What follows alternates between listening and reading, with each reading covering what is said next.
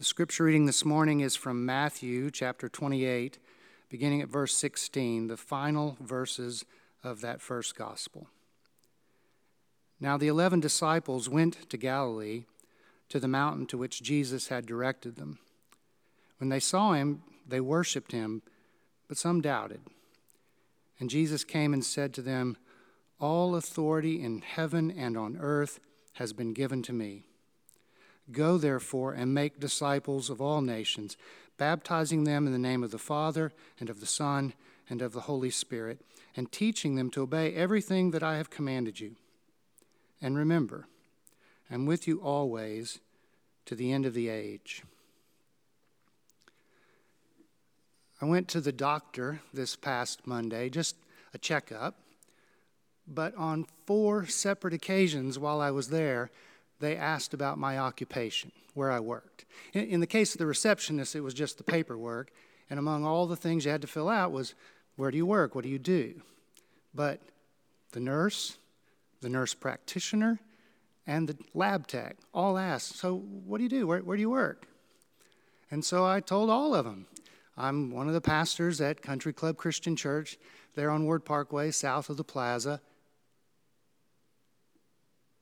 dead silence.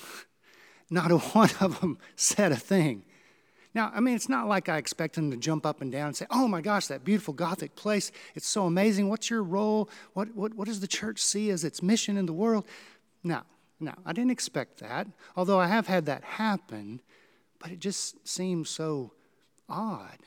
Nothing. It, in that moment, it felt like we were totally irrelevant.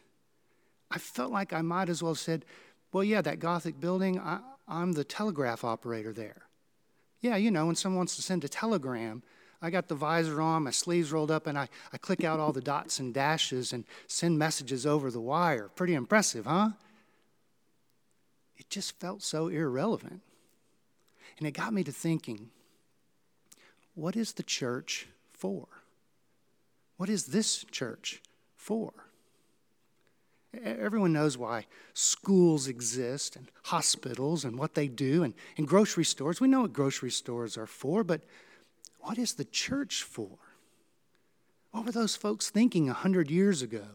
And when they built this place of stone and glass and St. Matthew's window and all of these, what, what was all of it for? What is the church for? You've probably heard me tell before about the internship I did in college. It was my first church position. The senior minister, the year I was there, was preaching on the mission of the church and preaching through the Gospel of Matthew. It took him more than six months. We were exhausted by the time it was over. Jesus may have been giving the so called Great Commission, but we were greatly tired, worn out. It was fitting, though, that the series ended with this passage from the Gospel of Matthew, because for that minister, this passage, and for that matter, every passage in the Gospel of Matthew, was about making sure people got saved, that they accepted Jesus, that they would die and go to heaven and not burn in hell. Every sermon, including the one that he preached on this. That, he said, is what a church is for. To use a phrase from the British scholar Jeremy Begbie, I find that interpretation deeply problematic. Begbie says deeply problematic is what Brits use when, in polite conversation, they want to tell someone you're dead wrong. I find this deeply problematic, that interpretation. It's the most common one, but I don't think it's what Matthew had in mind at all. In fact, I think he'd be shocked. Here's one way to think about it. When you read the Bible, any passage in the Bible, you have to always navigate the time gap between way back then and now. But in the case of the Gospels, Matthew as well, you not only have to navigate that time gap, but the one between way back then and way back then. Here's what I mean Jesus' earthly ministry of roughly three years happened somewhere in the 30s, probably the early 30s. The gospel we call Matthew, we don't know who wrote it, It wasn't penned until the mid 80s. 50 plus years had elapsed since the time of Jesus. Matthew, or who we call Matthew, was the pastor of, of a church. And over that 50 years, that's what had developed. This largely Jewish movement following Jesus, a, a, church was born. In fact, Matthew actually uses the word church in the 18th chapter. And here he even kind of hints at development. There's a, there's a baptism in the name of the Trinity. These are things that developed over time. Matthew is the pastor of a church, mostly Jews, and he wants to tell them the story of Jesus. But he doesn't take them back to the mountain in the 30s, he brings that story to the church in the 80s, or for us, to the church in the 21st century. As for what Jesus was charging them to do, well, I think the key is in the grammar. Now, I don't know if any of you in junior high had to do sentence diagramming.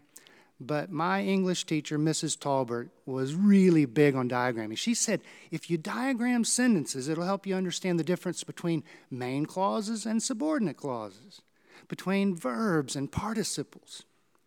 And she was right. Unfortunately, English translations don't do justice here.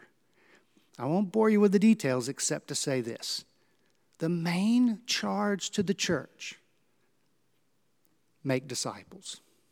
It's actually one word, a verb in the Greek disciple, disciple people.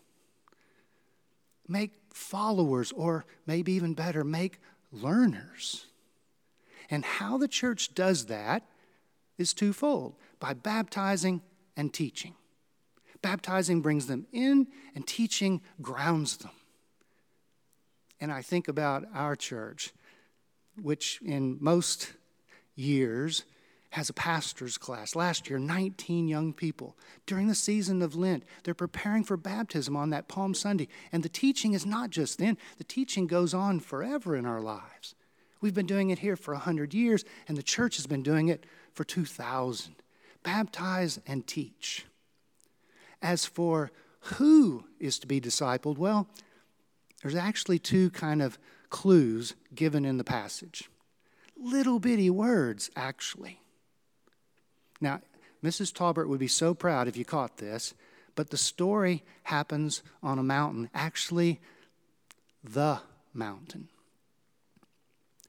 Six times, Matthew tells mountain stories in his Gospels. Mountain story here, mountain story there. But only in two of them does he use the definite article the. The mountain and the Sermon on the Mount we're supposed to hear in the background of this to teach the teachings of Jesus in that Sermon on the Mount. And then the other little word, it occurs a lot in here, only English doesn't always do it justice, but it's that little word all. It says all the nations. I'm not sure why they translated it that way. It's really, it's all the Gentiles. See, here's the thing Matthew's Jewish church was starting to have Gentile visitors. Or as we would say nowadays, they were clicking on the attendance button.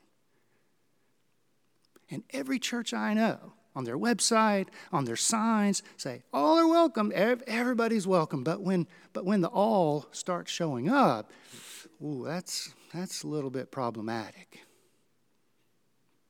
When I think about Matthew and the charge that he records from Jesus to make disciples of all peoples, Jew and Gentile, I think about who's been excluded. When I was an intern at that church, women could be interns as well. In fact, there were some. But let's be clear, they were never going to be a pastor, it would not be allowed. And even some seminaries back then, and a few now, wouldn't let women take classes toward pastoral ministry. Or I think about the church and its exclusion of LGBTQ people, running them into the ground, crushing their souls. But honestly, when I think about the gap between then and now, between Jew and Gentile, the one that really comes to mind is the issue we've been dealing with for 400 years of racism. Yeah, sure. On Monday, we celebrated King. And on Wednesday, it was an amazing thing. We, we inaugurated a, a woman of color into the highest offices in the land. But we have got so far to go. I don't know if you know this story about a woman named Grace Thomas. She was born in Birmingham, Alabama in the 30s and moved to Atlanta, Georgia. Well, in 1952, she ran for governor. She, she'd gone to law school at night, but had mostly been doing some clerking. I mean, she, she, didn't, she came out of nowhere. So in 1952, she ran.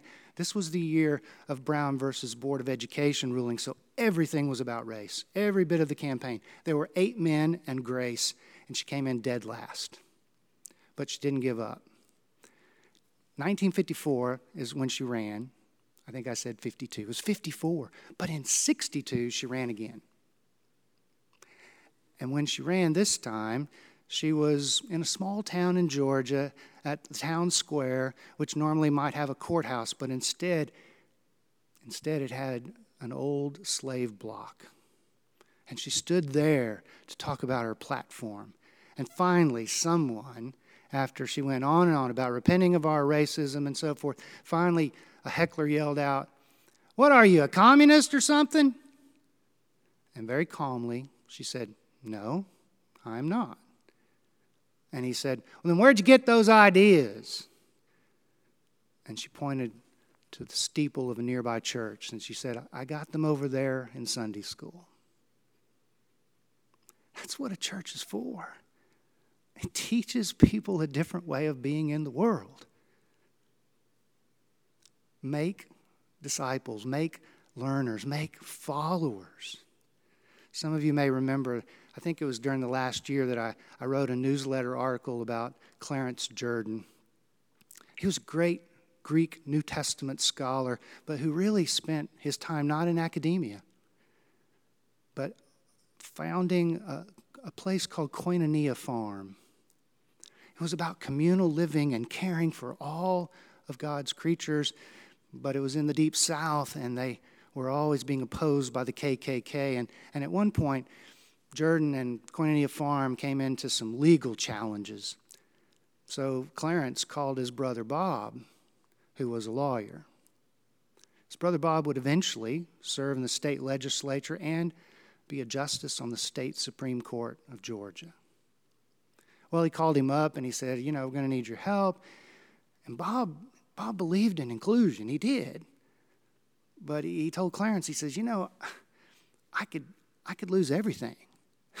and Clarence said, And how do you think blacks in the South feel? They're going to lose everything, literally, their lives. And Bob said, Yeah, yeah, I, I know, I know. And, but Clarence said, No, no, don't you remember? We both went forward the same day to join the church. We were baptized. We were asked the same questions by the pastor. Remember? And finally, Bob said, Look, Clarence, I follow Jesus up to a point. And Clarence said, Would that point be the cross? And then he asked him, So, are you a follower of Jesus or just an admirer?